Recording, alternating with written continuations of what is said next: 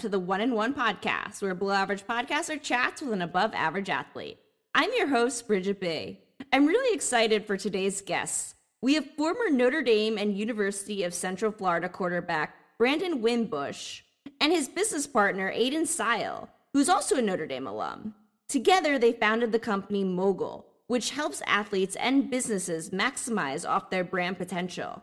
We're going to talk about their athletic careers and their business partnership. Guys, welcome to the show. Bridget, thanks, thanks so, much, for having us, Bridget. Absolutely. And you guys are both Jersey boys, which I love because, as I was saying off air, I'm a Jersey girl. Brandon, you're from Teaneck, which is the town I'm more familiar with. It's only a few towns away from me. And Aiden, you're from Maplewood, which isn't too far over the next county. Tell me about your childhoods. Yeah, being from North Jersey, it's, it's one of those things where kind of uh, a cult, right? Like Aiden said earlier, it's Jersey strong, right? So uh, I always enjoy when I come in, in contact with um, other other Jersey folk. Um, but yeah, I had I had a really good childhood, and um, I think a lot of what we're doing at Mogul is premised um, on you know the development of our our youth years, Aiden and I youth years.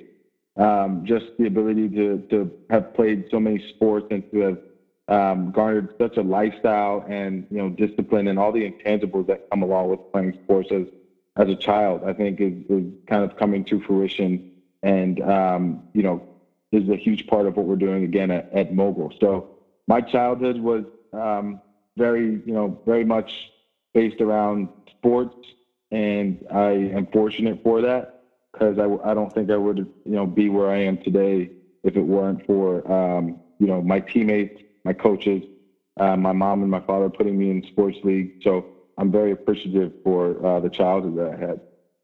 Nice. And what about you, Aidan? I just kind of echo a lot of those same points. Um, obviously, growing up, you know, 40 minutes away from New York, that was obviously a really great experience as well, both culturally um, and educationally. Obviously, grew up playing sports as well, um, primarily soccer and basketball. I often like to joke that, you know, I definitely was not as successful growing up at sports as Brandon was. Um, so, but more on that later with regards to the youth athletic programming and the impact that we hope to make with Mogul. Um, I want to give a shout out and a little plug for uh, my high school Seton Hall prep. Um, Brandon often likes to make a joke that we went to, uh, or I like to joke that we went to rival high schools, and he likes to say that it wasn't much of a rivalry. But I think it's uh, it's really important to note that Seton Hall Prep beat St. Peter's this week in football. So uh, shout out Seton Hall Prep. Wow. All right. Now, Brandon, when you were at St. Peter's, did they? Did you guys ever lose to Seton Hall?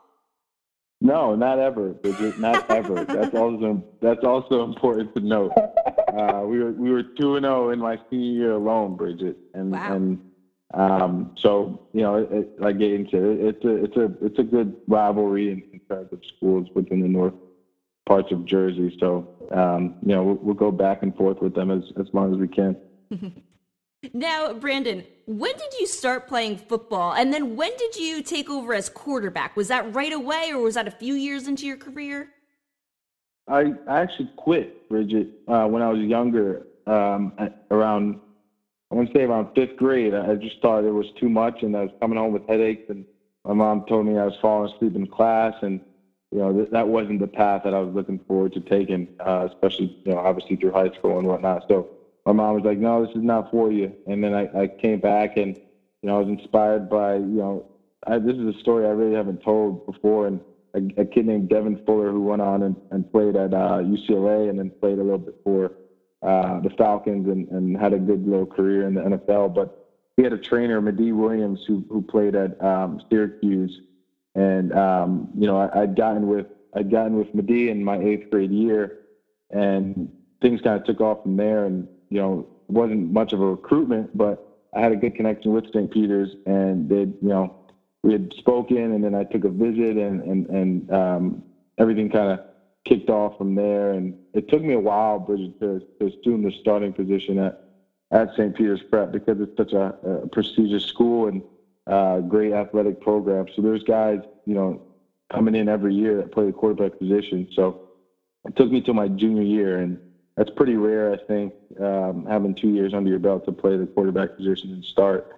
Mm-hmm. Um, but you know, very fortunate for that opportunity uh, to play those two years and to to lead my team. Um, you know, we, we, we, had a great senior class, but to be able to compete for two state championships and to win one, um, so you know, very fruitful career. Yeah, phenomenal. And you're right, St. Peter's, one of the best football programs in New Jersey. Sorry to say that, Aiden, but you did win a state title. You were ranked as one of the best quarterbacks in the country. You're the Gatorade Player of the Year in New Jersey. I think you were the offensive player, the best offensive player in Jersey, and you played in the Under Armour All American Bowl. So you bowl. So you're a really sought after recruit. Now, Aiden, at Seton Hall, did you play? You said you played basketball and soccer.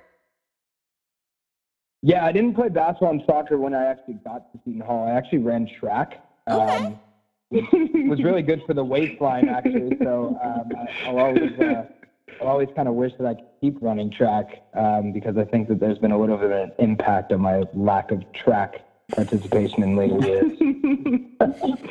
what were your events? I ran the 200 and the 400. Okay.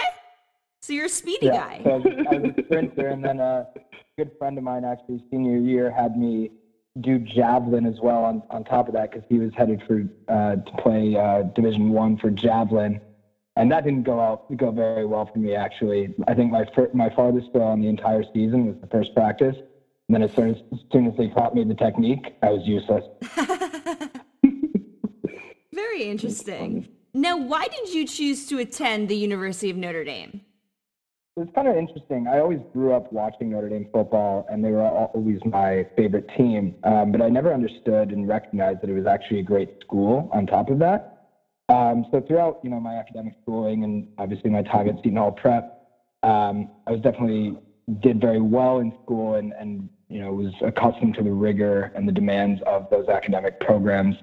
Um, so when it came to apply to schools, Notre Dame to a certain degree had become a dream school once I had realized that at the time of applying, it had also become ranked the number one undergraduate business program by Bloomberg, I believe it was, a few years in a row at that point. Um, so really, the stars all aligned. You know, knowing that I wanted to study business, I knew that Notre Dame would offer me the perfect blend of work um, and play. As the school obviously has a great athletics program, and you know, really has an awesome student body, um, and culturally just a really phenomenal place as well. So I'm extremely blessed to have attended Notre Dame. Um, obviously, a lot of what we're doing at Mogul depends on our Notre Dame network, um, and Mogul's connect and Notre Dame's connected me with incredible people along the way. Yeah, everyone says that that I have on from Notre Dame that the networking is so huge that you can talk to someone that's maybe 40 years older than you, but if you went to Notre Dame, they will help you out if they can. Yeah, absolutely. I think what really differentiates Notre Dame versus other schools, uh, large athletic programs in particular, is that the student body at Notre Dame is really only 9,000 at the undergraduate level and 12,000 total. Mm-hmm. So even though um, you're all rallying around a team, you know, whether you went to a school like Michigan or Ohio State, you know, everyone, there's fans everywhere. At Notre Dame, it's a much more closer knit community, and you're able to draw the parallels and the connections between you know, a number of people and, you know, people that you've crossed paths with on campus. And it's just a really, really interconnected student body. Um, and I think, you know, as you kind of alluded to, the network that Notre Dame provides is second to none, um, both with regards to their professional success and their willingness to help. For sure. Now, Brandon, can you talk about your recruiting process for football and why you chose Notre Dame? We're, it's funny because I've come full circle, Bridget. We're, we're doing Instagram Lives to kind of boost our, uh, you know, our social media following, and I have to. I'm going to interview a kid who just committed to Ohio State, and um, you know, I'm asking him about his recruitment cycle, right, and mm-hmm. if he's happy to be finished with it, right? Because for me, it wasn't. I'm I'm not too into that, you know, that um, flashy lifestyle or that social media heavy, you know, recruiting that kids post every uh, offer that they get, and you know I'm blessed to have this off. Like you, know, I, I wasn't into that, so so the recruiting process for me was um, more strategic in that I was looking. I knew what I was looking for, right? Like I knew I had these factors that were going to weigh heavily into this into my decision. Um, and maybe you know it, it, was the biggest decision of my life, but maybe at, at initially I didn't I didn't um, you know kind of have my priorities set straight. I committed to the University of Penn. Uh, I committed to Penn State and actually decommitted, obviously, and then um, took a visit to Notre Dame and uh, was able to experience some of the things that Aiden just spoke about in terms of the network, in terms of the academic, uh, you know, lifestyle, in terms of the spiritual lifestyle, in terms of what they what they value athletically, and I kind of fell in love, um, you know, that day, right, right then and there. So um, once I took that visit, I knew there was no other school, um, you know, that was meant for me, and and it was an easy decision to make. But uh, overall, right, I enjoyed the process. I was really fortunate to be able to go through that recruitment process and uh, to have, you know, to be able to build connections and relationships with a bunch of the coaches and the players uh, through that cycle that I'm really still tight with today. Mm-hmm. Um, so there's nothing bad about that process, but um, it was more so behind the scenes for me. Gotcha. Now, how did you like Brian Kelly? I enjoyed him. I I I, I love Coach Kelly, man. He's he uh he treated he treated me really well while I was at while I was on campus, and there's nothing bad I have to say about him, right? And mm-hmm. a lot of people see the purple Kelly on the sidelines, you know, when he used to get in those quarterback spaces, but um, he's so much more than that. And uh, when you're on the inside, you understand, you know, what he wants. You, you know, his standards are, are really high, and I think you have to have high standards when you're the head coach at, at the University of Notre Dame, and uh, he expects a lot about, you know, a lot out of his quarterback, and um, it's one of the most prestigious positions you can hold uh, in all of sports. So it's very understandable. Um, I love Coach Kelly. I think he ran the program well. Um, I think he continues to show why he should be at, at, at the helm of, of that school and that program. Yeah, he's done a great job. And your first season is 2015. And correct me if I'm wrong, but you were yep. supposed to redshirt that year, but you ended up having to take that redshirt off due to injury to then starting quarterback Malik Zaire. So you became the second string quarterback.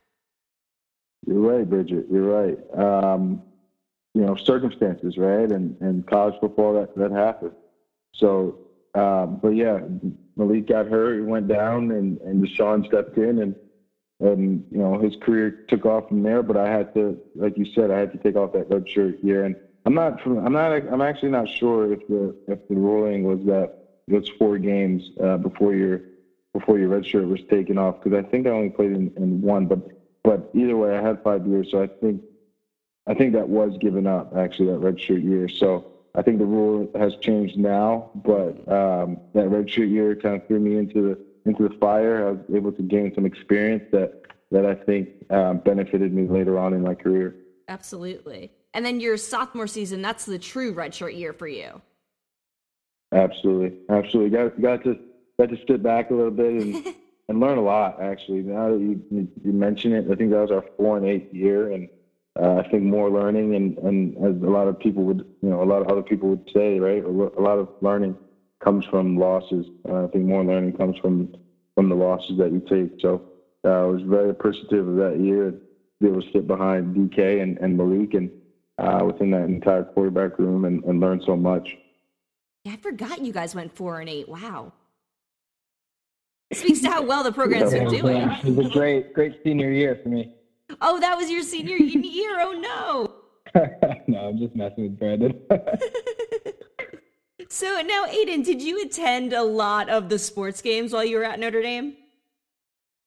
Oh, absolutely. I mean, I think that's also one of the things that's so great about being a student at Notre Dame um, is that the offer to go to the games um, is awarded to everybody. You don't need to enter into a lottery. You don't need to, you know, stand waiting in line like at you know, Duke's Compton Arena or anything like that. Um, the deal, at least when I was there, was $250 for a season ticket as a student. Um, and as you can probably imagine, most single game tickets don't go for, you know, less than $250 for a Notre Dame game. So mm, wow. amazing, amazing um, experience being able to go to so many games. Um, went to every football game. I went to a lot of hockey and basketball games as well, which were a lot of fun.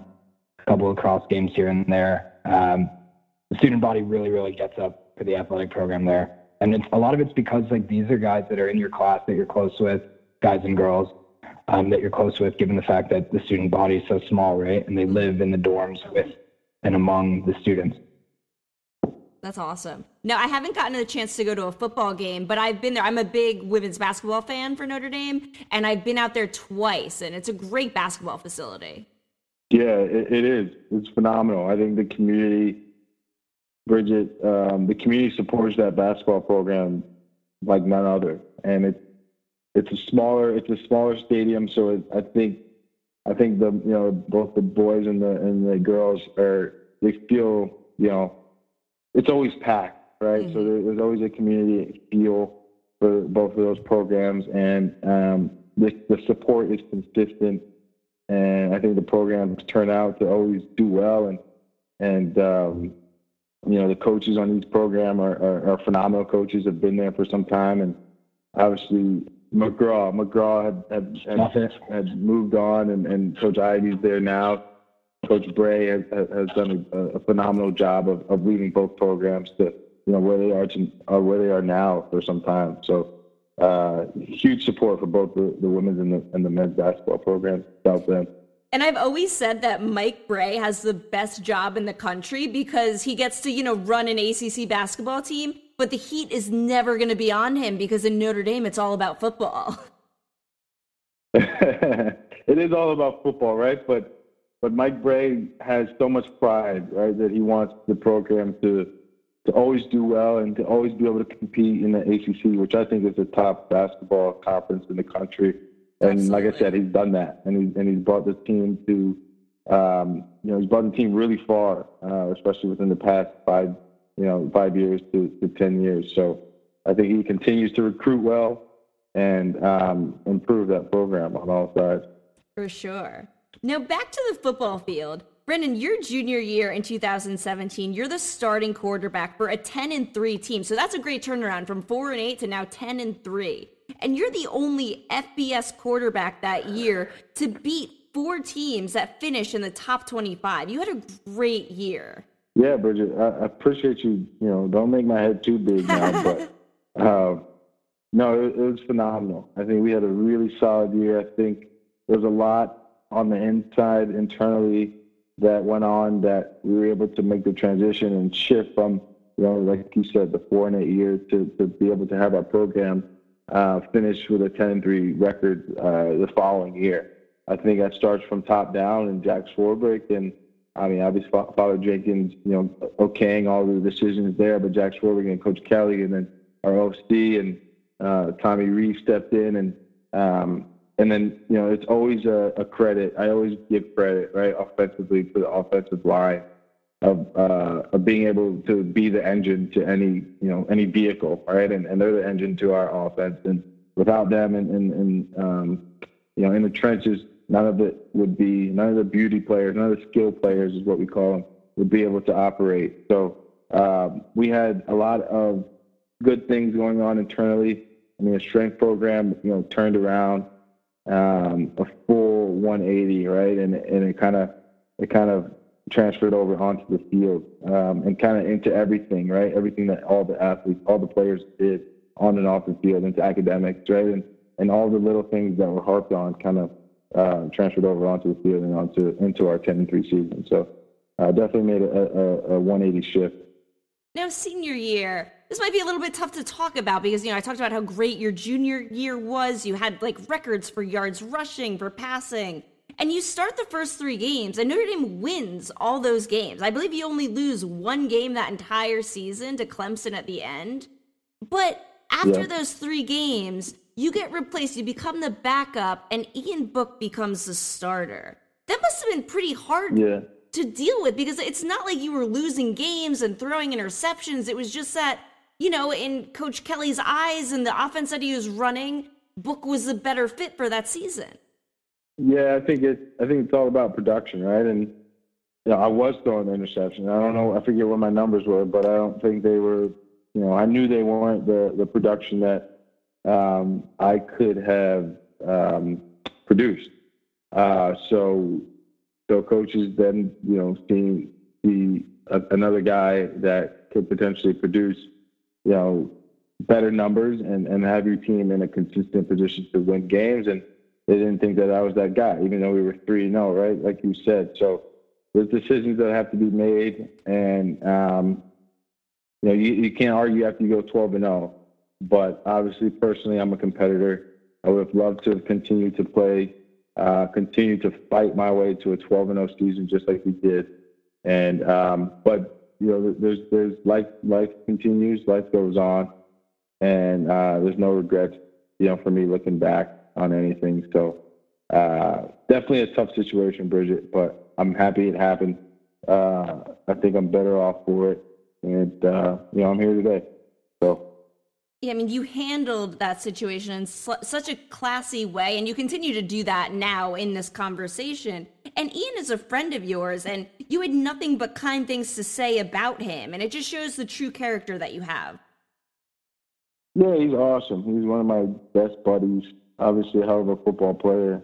To continue to put the team in position to win, and I think that's what Notre Dame uh, expects out of a quarterback is, is uh, the ability to win football games, and it's not an easy task especially at Notre Dame. So, um, you know, like I said, he's a good friend.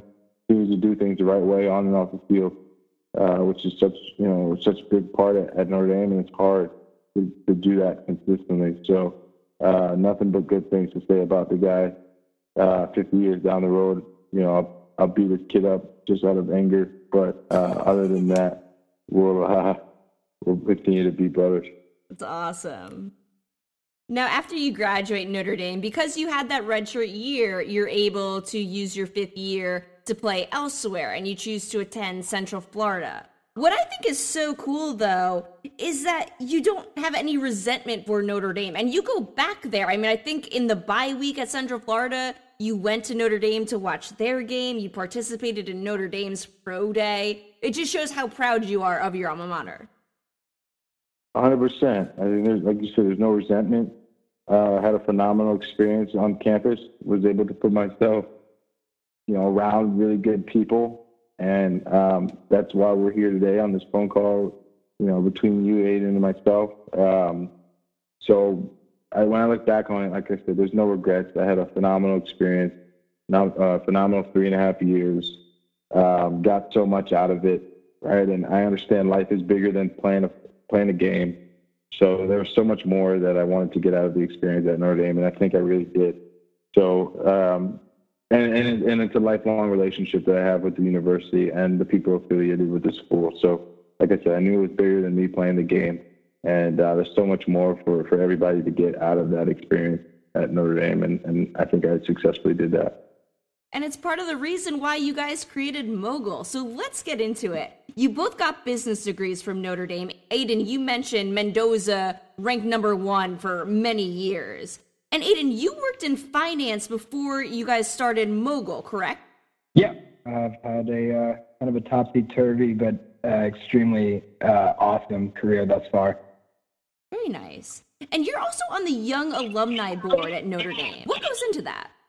I think that's one of the things that I've been most blessed and honored to be a part of since graduating Notre Dame. Um, obviously, I've had the opportunity to do a lot of things professionally um, and philanthropically as well, which we can kind of get into um, if you'd like. But um, being on the Young Alumni Board at Notre Dame has been an exceptional honor and privilege. Um, it's really offered me an opportunity to give back to the university while also staying close to what's occurring on, on campus within the student body. Um, to provide you with a little bit of background, the primary goal of the Young Alumni Board is to really work with the broader Alumni Association to increase engagement among alumni 32 years and younger. Um, primary goal being to assist alumni as they transition from students to young alumni in the professional world and giving them a platform to really continue to celebrate and give back to the university. Um, and also from a mogul perspective, uh, Brendan and I have both experienced that the board's been incredibly helpful to, to us as we've built this company. Um, I've been able to leverage a lot of the exceptional people that are on the board as board members with me um, for advice, insight, and, and, at times professional services as well. Um, that's been really, really helpful as we've kind of built this kind of business and grown it to where it's at today. Awesome. Now, how did you two link up? Did you guys know each other during your undergrad or even in high school days? Did you ever kind of cross paths? Yeah, I, th- I think it was more so of being affiliated with one another uh, all the way through from high school days to college days. And then professionally, as you know, as we progressed through college, uh, it became more of a professional uh, relationship and network. And then um, staying on that track, Joe Schmidt, who is a former Notre walk-on linebacker um, captain, was a good friend of mine, and just a guy that you know everybody Bridget looked up to and, and respected, and especially you know on and off the field, but uh, professionally. And he went on to work at a, a venture capital firm, one of the top VC firms in the world, Accel. And you know this was an interest of Aiden's, and I and like I alluded to earlier, um, a lot of athletes or a lot of student athletes and students in general looked up to Joe, and um, Aiden had reached out to Joe and, and you know uh, kind of proactively to see what he thought about you know just the entire name, image, and likeness space and ideas around the opportunity to to kind of get into the space. And Joe um, Joe mentioned that he should you know connect with me because I was thinking along the same lines and uh, was kind of on the on the on the back end of my playing you know days and was looking for something professionally. So Aiden had reached out to me, and I was familiar. Like I said, we were familiar with one with one another, and um, he reached out to me just seeking advice, purely advice, pure advice. And then uh, I kind of offered him, as he likes to put it, one one better. It was like, hey, let's do this together, right? Let's let's see if we can build something here together and um, you know for the past eight months, and we can get into it. But for the past eight to nine months, we've kind of just been heads down, uh, hard at the grind, hard at work. I have so much respect for people that start their own business because, like Aiden, you were working in finance and you decide to start your own business. Brandon, your football career just ended, and you know you're jumping into this. Just so much respect. But let's get into it. Can you guys describe what Mogul is and how the, that idea came about? So basically, what Mogul is is at Mogul, we're creating a platform that will connect current and former student athletes to compensation opportunities in their local marketplaces. So the primary goal at Mogul is to really empower the athletes to generate a source of income while helping businesses to build their brands and increase their profitability as a result. So we're all about connecting athletes and the community like never before so that all parties can benefit and, and improve and for lack of a better term win, right? Mm-hmm. So, you know, to, to, take a step back um, for listeners out there who may not be as familiar with the space that we're operating in here, um, this is all revolving around what's called the name, image, and likeness ruling. Um, so initially, you know, when we initially, I initially had the idea for Mogul back in October of 2019, when individual states, notably Florida, began to pass laws that would allow collegiate athletes to profit off of their name, image, and likeness effectively what that means is athletes would be able to enter into opportunities and engagements to leverage their brand, their popularity, their success that they've derived from their athletic career in order to profit on the side while not being actually compensated by universities for their performance, you know, on the athletic field or the court.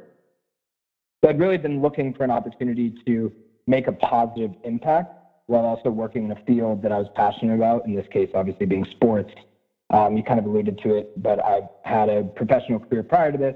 I was, you know, very fortunate enough to spend two years working at Morgan Stanley, followed by a stint in private equity at Lexington Partners, and then I've been working at IHS Markit as well as a senior strategy associate, really leveraging my management consulting degree in that seat. Um, but yeah, so I've been reaching out to many, you know, former and current athletes, and really as many who would take my call to get their feedback on the idea of mogul and have the initial conversations when Brandon and I were given the opportunity to reconnect. And, you know, as I say, the rest is kind of history at this point. Um, but yeah, to, to, kind of bring that full circle, we're creating a platform that will connect athletes to compensation opportunities in a secure, seamless, and efficient manner.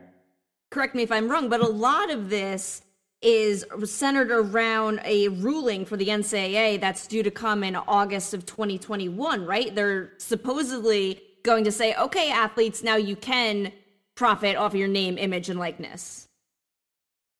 Right. So back in October of 2019, I believe it was, Florida passed laws that would allow states or their state and collegiate athletes within it to enter into NIL um, engagements, if you will.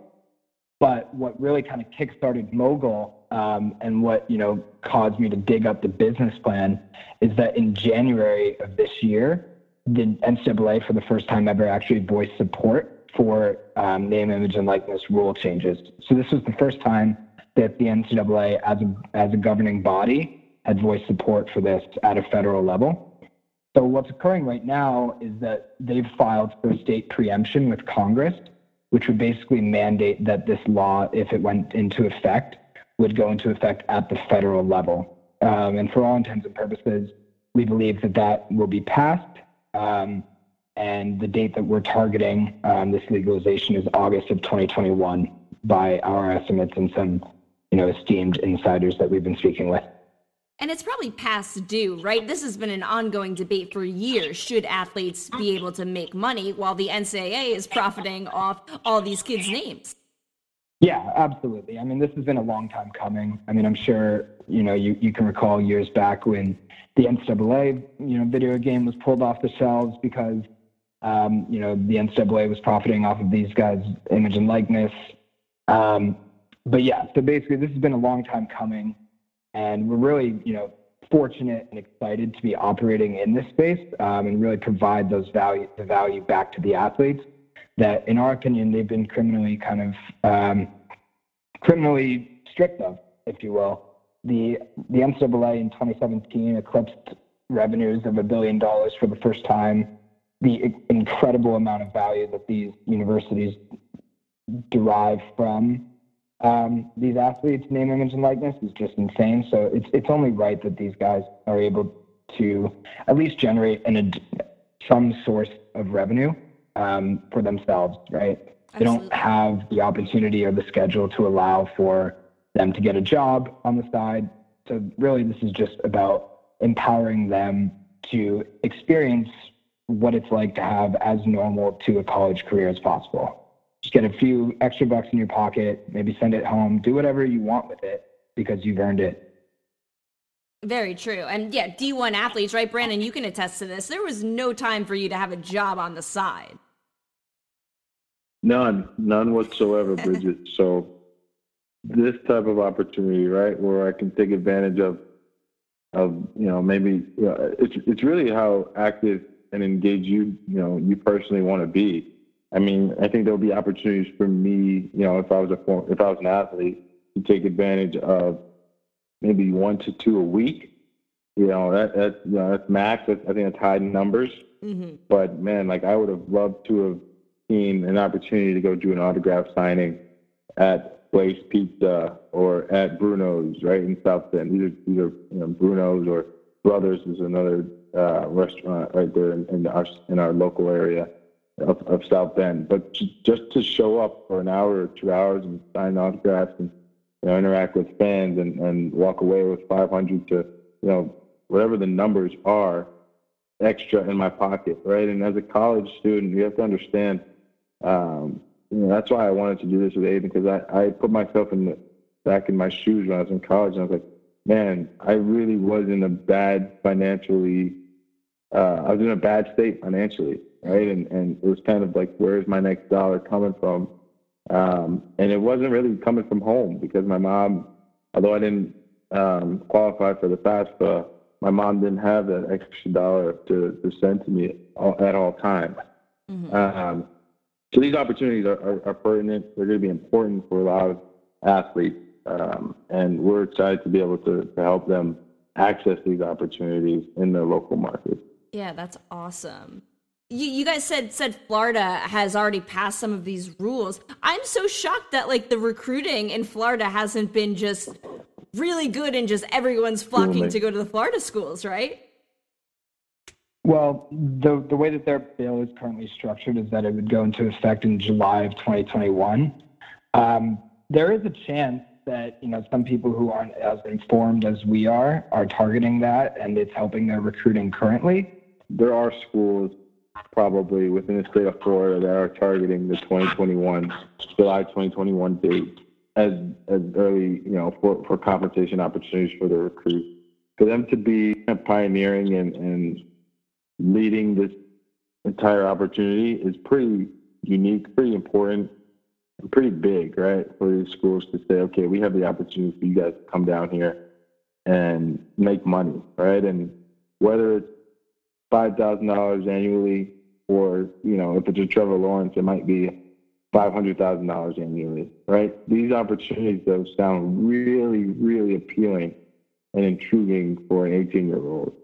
Um, so we, we, you know, we clearly see the recruiting competitive advantage for these Florida schools heading into next year, and that's why we are, you know, our, our, our date, our calendars are targeted for January 31st, the latest, where there's a vote um, by the Board of Governors for the NCAA on whether or not this rule is going to be taken at a federal level, um, you know, where it's going to be mandated across all states um, for all schools. So right now, you know, to make it to, to kind of bring that full circle, Florida is in a position to kind of win a lot of the recruits over.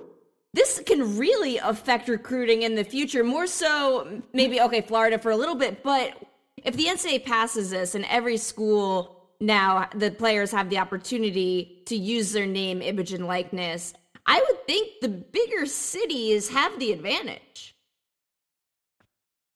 Yeah, yeah. absolutely. Um, and we we recognize that um, as you know definitely a factor in all of this um, as we kind of build out mogul and build our brand awareness nationally. We're definitely targeting cities that not only have large population and economic um, bases to derive value from, but also you know are coupled with the large athletic departments and programs in them. So you know, just off the top of my head, cities that come to mind would be Austin, Texas, Columbus, Ohio, Los Angeles, California, Miami, Florida. These are large population centers with huge athletic programs and a lot of value to be able to throw at these athletes. Um, so that's definitely a factor. Um, I think to a certain degree, that's probably already been weighed into a lot of recruiting decisions, right? Like if an athlete has the opportunity to go and be in a large city like Austin or Miami, they're going to have a really great experience. Um, but I think that this this will only help to potentially um, widen that spectrum, if you will, of recruiting advantage. Absolutely. Thinking it uh, in terms of basketball, right? The people that have the teams that have that recruiting advantage now are Duke and Kentucky. But if we're looking at this thing expanding, Duke's in Durham, North Carolina, and Kentucky is in Lexington, Kentucky. I mean, those are pretty small markets when you look at then the basketball team at UCLA or Miami, as you said, or maybe even St. John's in New York City would be good again. Like, it's crazy what could happen. Yeah, I mean, there's a lot up in the air, and those are definitely some key considerations that to be aware of. I think what's going to be ever more important for a team like Kentucky or Duke, given the fact that they're in those smaller markets, is the digital branding component of all of this. Um, so we're aware of a lot of um, companies that are really targeting that as a key focus area with regards to their business model and the value that they can provide to these universities. In that, if you can help a Kentucky, which already probably has a really strong digital presence, but if you can help them build their digital brand um, even more, then that will be able to attract more digital value and a larger platform for athletes that go to Kentucky to play basketball to do social media marketing campaigns and things along those lines. Yeah, I mean, the influencing that can happen for these athletes is going to be out of control. Absolutely. Um, and we definitely view that as a major focus of the Mogul business model as well. Obviously, we're offering you know a number of engagements and opportunities, such as in-person appearances, but the social media component is going to be extremely um, essential for our success as well. Mm, nice. Now, I can think of an athlete, you guys both know her, Arike Ogunbowale. So after she hit those two game winning shots in 2018, she was selected for the show Dancing with the Stars. Now, all of the other athletes or celebrities, whatever, they get paid tens of thousands of dollars to be on that show. At that point, Arike couldn't make a cent of that. But if everything goes through, you would help an athlete like Arike get that money. Yep, that's what we're here for. Um, she wasn't able to do it. She voiced her opinion on that too, Bridget. So it was really important for her, right? And this wasn't even, I mean, it's always been a conversation, but this wasn't as um, at the forefront of, of college sports back when she did that, which I believe was in uh, 18, right? And, mm-hmm. and man, it, you know, just imagine, right? She had hit those two shots and just her value, I mean, just skyrocketed. So if we were to align her with a brand that she would, you know, love to align herself with, and that's what we think is important too, that, that values align between the brand and the athlete. And she obviously accepted the offer to go on uh, Dancing with the Stars. So she saw an opportunity there to to kind of continue to build her brand. And um, she wasn't able to receive compensation for it, any form of compensation. And it's just like Aiden said, we think it's, it's criminal, right? That that mm-hmm. you're putting yourself out there and you're you're drawing your fans and your engagement to uh, another service or another business, and you're not reaping any benefits from it. So we're, we're excited to be able to help athletes um, take full advantage of these similar opportunities. Now, what are your roles in the company? Do you guys have different roles or are they the same? We wear many hats. We pride ourselves on wearing we pride ourselves on wearing many hats. Um, you know, we, we think it's it's a 50-50 partnership. You know, we're, we're we are fully in this together. Even though Aiden has another job, he dedicates a lot of his time. Even though he does have another job, he dedicates more of his time to what we're doing here at Mogul. and uh, I think we've both put in a you know a fair amount of time to to make this thing what it is today, and um, we're excited. And we have so much help, Bridget, that interns included, sales reps, uh, people who are willing to help, which is such is so key when you're running a business. Um, that you know, but right now it's a, it's at a point where A and I have to wear all the hats we can wear to to uh, make this thing, you know, push forward. That's amazing. Now, hey, if you guys, you know, ever take this business to New York and you need an average secretary, I'm your girl. Give me a call. that sounds good. I think that's where we want to end up. And Aiden already has a little bit of a, a footprint up there. So uh, when the time is right, we'll definitely be in touch. I love it. Now, obviously, COVID 19 has affected so many businesses. It's been awful. Has it affected Mogul? To a certain degree, I would say that it has, just given the fact that a lot of eyes and a lot of tourism aren't on these areas that we're focusing in right now, right? So, for example, if we look at the microcosm that is South Bend, Indiana, they're only having a couple thousand fans, whatever it is. So we're not able to go and do a ton of engagements with the, the former student athletes that are operating in those marketplaces. Um, whereas if you know it were normal times, we'd have a much more, um, much larger opportunity to connect those athletes with opportunities in South Bend, um, and that obviously exists throughout the country. That being said, our primary focus here at Mogul is on the student athlete. So although we want to provide value to former athletes as well and current professional athletes, we're really focusing on building this to in a way that will be most effective and user friendly for student athletes. So COVID 19 has certainly affected our business in that a lot of in person appearances aren't happening um, and a lot of people aren't you know traveling to these college football hotspots and you know later on college basketball. But luckily for us, um, you know the, the whole virtual working environment has actually been beneficial for us given the fact that Brandon and I aren't in the same location, and our focus is on a population that we currently can't actually provide value for. So, tell me, what does success for Mogul look like in three to five years? What we're really trying to do here at Mogul is we want to become synonymous with collegiate athletics, right? We want to truly generate value for all student athletes, not just the one to 2% that are going pro, or you know are the Trevor Lawrences with their future Head and Shoulders ads, if you will. Um, we great. really want. We they didn't want. They didn't want one of those ads too. Those Head and Shoulders ads. Yeah, I'm I'm in this to get a Head and Shoulders ad. Um, that's the only thing I want within the next three to five years. Sorry to cut you off, man. Go ahead. no worries. No worries.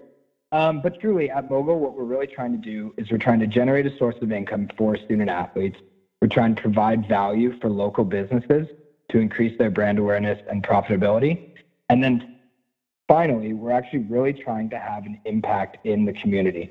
So, kind of getting back to the beginning of, our conversation when we were talking about my lackluster athletic career versus Brandon's youth athletic career. um, what we're really trying to do here is have a profound impact on youth athletic programming in the underprivileged communities surrounding collegiate athletic hotspots. So what we're doing um, from an impact perspective is we plan on donating a portion of proceeds into youth athletic programming, whether awesome. it be creating a fund to fund equipment and uniforms and travel, or whether it just be you know donating to the local um, parks and recreation system. Because what we found is that youth athletics has become a pay to play machine as cost of participation continue to increase. So within the low to middle income classes, participation in youth athletics has fallen, um, whereas in the top, you know, top income bracket, they've risen. So we're really trying, you know, recognizing the fact that we both grew up playing sports and recognizing the extensive benefit that youth athletics provides on development. We're really trying to promote the future accessibility of youth athletics within the communities surrounding these large college college athletics hotspots. Um, and obviously, you know, at the end of the day, um, you know, we'd be honored um, and very interested in partnering with businesses that have similar values to us in order to scale this um, to something that can really, really provide value to all communities nationally. Um, so if there's anyone out there listening who wants to connect, we'd be more than happy to connect in order to really provide value to the local community. I think Mogul has a great model. I'm so excited for you guys and the future that this company holds. Thank you so Thank much, you, Bridget. Of course. All right. Well, I love to end the podcast with a couple fun questions. So let's start with what professional sports teams do you guys root for? Yeah, I'm. Uh, you know, being uh, being raised in New Jersey, I'm New York through and through. So Giants, Yankees, unfortunately the Knicks, um, and then you know, obviously Notre Dame football takes precedence over everything. What about you, Brandon? Uh, I'm more of an individual. Like I root for individuals, which is you know maybe controversial, but I'm a huge Aaron Rodgers fan, uh, huge Cam Newton fan, huge Russell Wilson fan. Um, but when it comes to a team, and if there's a team that's you know late in in the playoffs, it's going to be the Giants for sure. Okay, well, it's a rough season for you guys with the Giants, but Whoa, whoa, whoa! We're still in we're still in striking distance for the playoffs. Have you seen how bad the division is? Yeah, it's pretty bad. So you're right. You guys do actually have a shot. we might we might make the playoffs with five wins. That's so funny. All right, next question. If you could have dinner with one person, living or dead, who would it be? Brandon. Um, would, yeah, Aiden. We have dinner a lot, but I would go with um, off the top of my head, it'd have to be Jay Z. Um, you know, just for the pure reason of of um, the way he moves, I think is is uh, admirable for me uh, at this point in his career, especially where he's come from and kind of what he stands for and how he's able to help so many other people. Um, so that that's that's who I would sit down with for sure on a realistic note, I think I'd really love to have dinner with LeBron James. Um, I think a lot of his values mimic and parallel what we're doing at Mogul, just given the fact with the I Promise School, I believe is what it's called, that he, he started in Akron. Um, just his philanthropic involvement and you know just willingness to give back and always being you know a true like gentleman and brand um, has been exceptional. You know, a lot of these guys let the success go to their head, but he's been, you know, nothing but a great father, a great husband, and an absolutely exceptional athlete. Yeah, that's so true. All right, last question. And then, and then Bridget, and then, oh, and then I had another one. I I tossed in John D. Rockefeller in there for me. Okay. I think just who he was as an individual, and not as not even as a business mogul, um, pun intended. But um, but as the person he was that I've read about, I think is a phenomenal uh, kind of example of, of how I'd like to live my life and how he's dealt with his, the people that work for him and work under him. Nice, nice. All right, Aiden, do you want to give a second one since Brandon did? that was my second one. My first one was Brandon. Okay, all right. Good point, good point. all right, guys, last question. The holidays are coming up. What is your favorite holiday movie? I got to go with Home Alone. I think Home Alone is, is my number one and I can watch it continuously, Bridget, year after year, and not get bored. So um, definitely Home Alone for me. Do you like the first one or the second one better? You know what? I think it's the first one, to be honest with you. I think if I can remember correctly, I think the first one and the third one potentially. The or third maybe one, I'm come on. thinking, but definitely the first one. Okay. Yeah, I can watch the first one. Like I watch it every year. It's so great. Yeah. Actually, I'd probably tend to agree, but if I were to go with another one, um, I would definitely go with Elf. I'm actually usually not even a massive Will Ferrell fan, but I think the movie itself is just so unique. Um, and obviously, it's absolutely hilarious. Um, and I'm very, very partial uh, to New York, having grown up so close to it, having lived there now for three years, um, and the opportunity to see New York scenery at the holidays when it's when it's extremely magical. hmm Um, that was great. Yeah, Elf is like the rare film that takes place in New York as far as Christmas movies. I feel like a lot of those Christmas movies take place in Chicago. Yeah, absolutely. I mean, that's where Home Alone is filmed. Yeah, and um, Family Vacation, National Mhm, Lampoon's mhm. Christmas Oh, yeah. Vacation, National Yep.